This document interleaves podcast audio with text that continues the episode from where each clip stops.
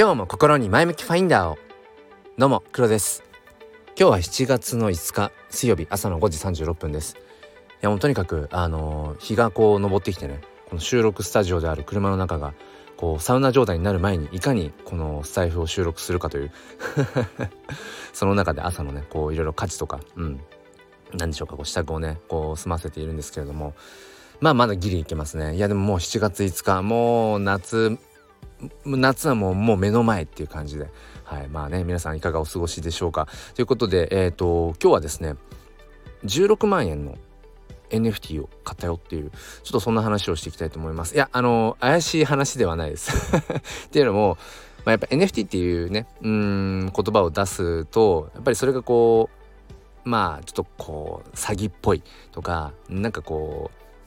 何て言うんでしょうこう宗教っぽいとかっていうのを一定数うんそういうことを思う方が、あのー、いらっしゃるのはなんとなく分かっているのでそうそう怪しい話じゃないよっていう、うん、話なんですけど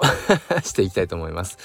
えっとですねうんまあ約16万円かな、うんまあ、正確に言うと、まあ、0.55イーサっていう、まあ、仮想通貨暗号資産でいうところのまあ現状のレートでいうと約1 5 6万円っていうところなんですけど、えっと、昨日その NFT を買いました。で何の NFT かというと CNP ですね、えっと、クリプト忍者パートナーズというまあ何でしょうこうまあプロジェクトコレクションの2万2222種類しかないというふうに定義されている、まあ、デジタルアートデジタルコレクティブルの、えー、うちのまあ一つを昨日買いました。で、まあ、どこから話していくのがいいのかなと思うんですけどうん、まあ、結論から言うとなぜ買ったのかというと、えー、まあ消費と投資うんまあ、これの2つの側面かなっていうことは、えー、まあありますね、うん、軸にある部分としては。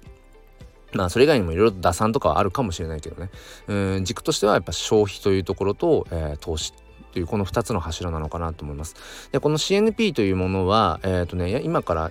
約1年前ぐらいに、えー、まあ販売された開始されたもので、えーと、元をたどっていくとクリプト忍者という、まあ、日本初の、まあ、もっと言うとその池早さん初の、えー、まあ、忍者の IP キャラクターブランドをこう今作っていこうとしている、まあ、プロジェクトこれ、えー、まあコミュニティ、うんまあ、忍者 DAO というまあ、国内最大のコミュニティと言っていいかな、うん。まあ、約2万人ぐらい2万人弱、うん、ぐらい今現状そのコミュニティにいてまあなんだろうな。こういつもアクティブにね活動されている方っていうのは、まあ、数千、うん、何何千人かっていうレベルだと思うんですけど、まあ、最大級のコミュニティであると。でその忍者 DAO というコミュニティからさまざ、まなそのプロジェクト。でいわゆるその二次創作的なその元にあるのはクリプト忍者という、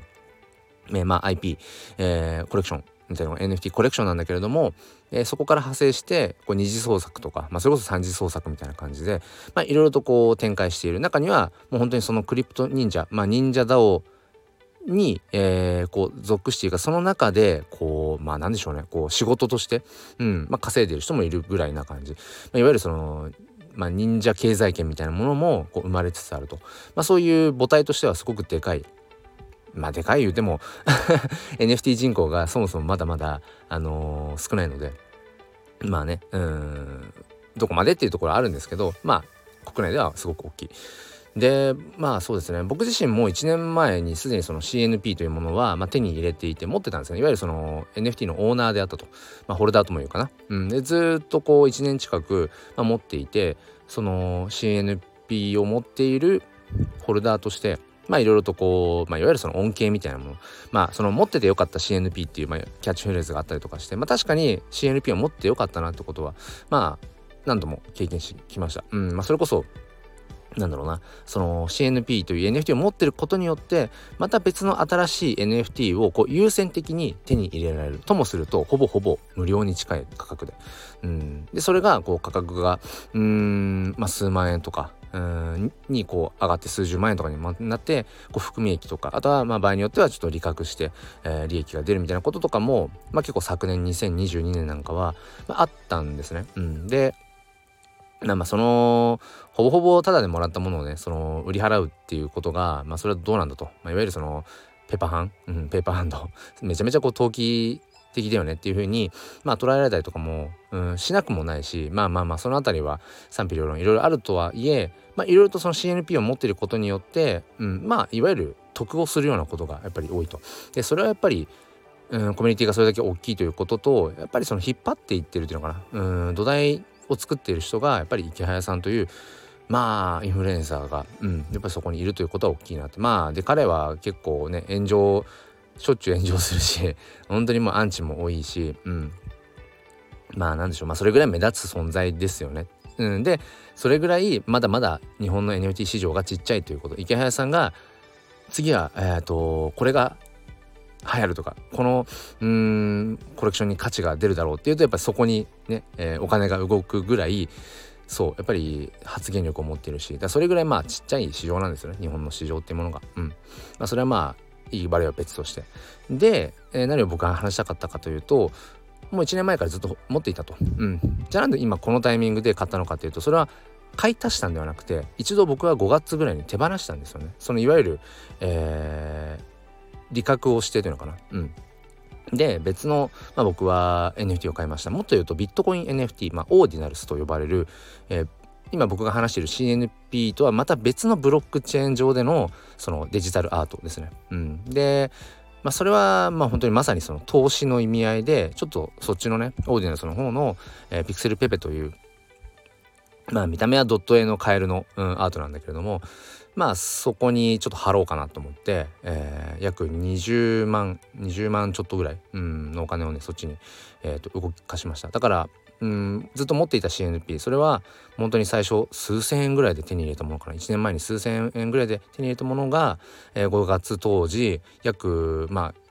25万前後、うんまあ、約30万円ぐらいの価値になっていたので、えーまあ、それを売って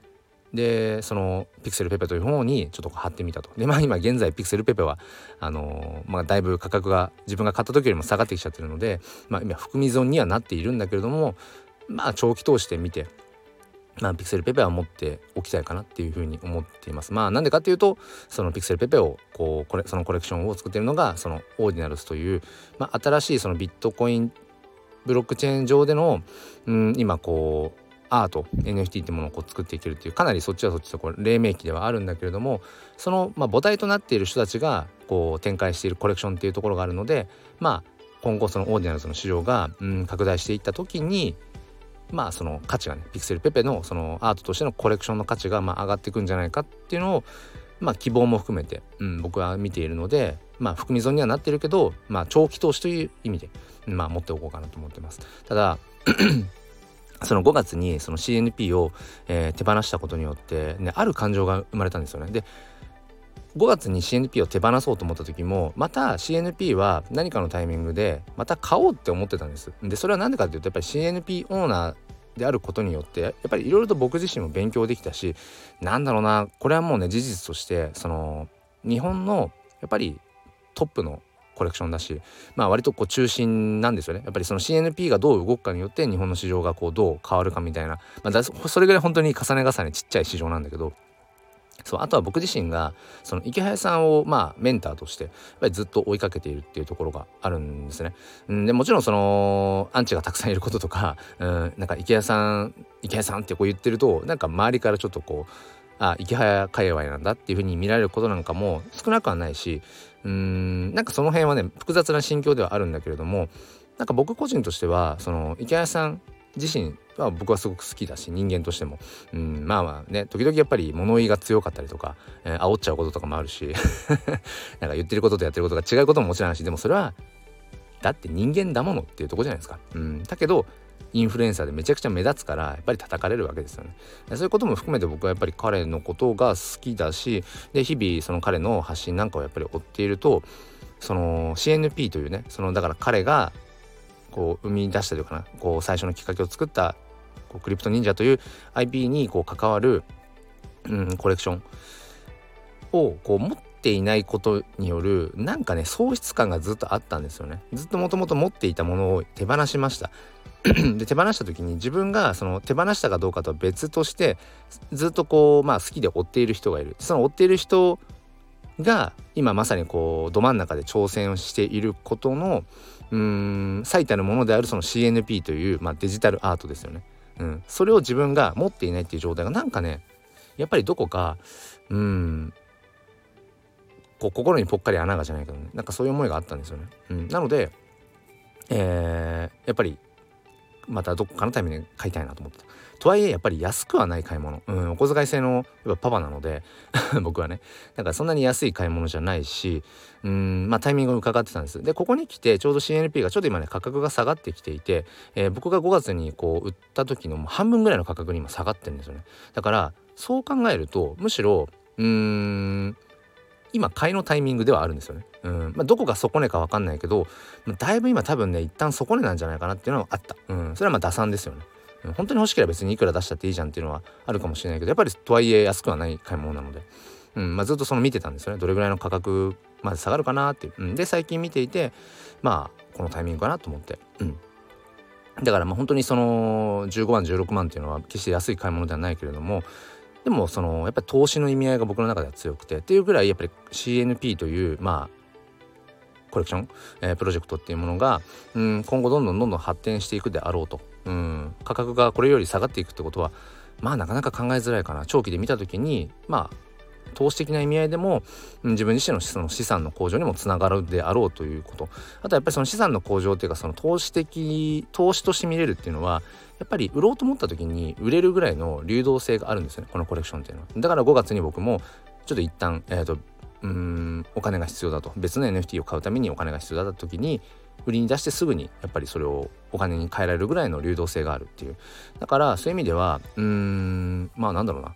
まあ別にその15万16万払ったところで僕が生活がね困窮するってことはないですよ。もちろん。もちろん余剰資金の中だけどもまあもし本当に仮にねその15、6万やっぱりどうしても戻したいなと思った時にそれはまた売って、えー、それをお金に換えることができるぐらいの、流動性があるというところもやっぱり一つうん今回また買い戻したっていうところがあるかなっていう。あとやっぱその消費的なところもあるよっていうのは結局ね投資とは言ってもやっぱり NFT まあアートありき、まあ、PFP としてうーん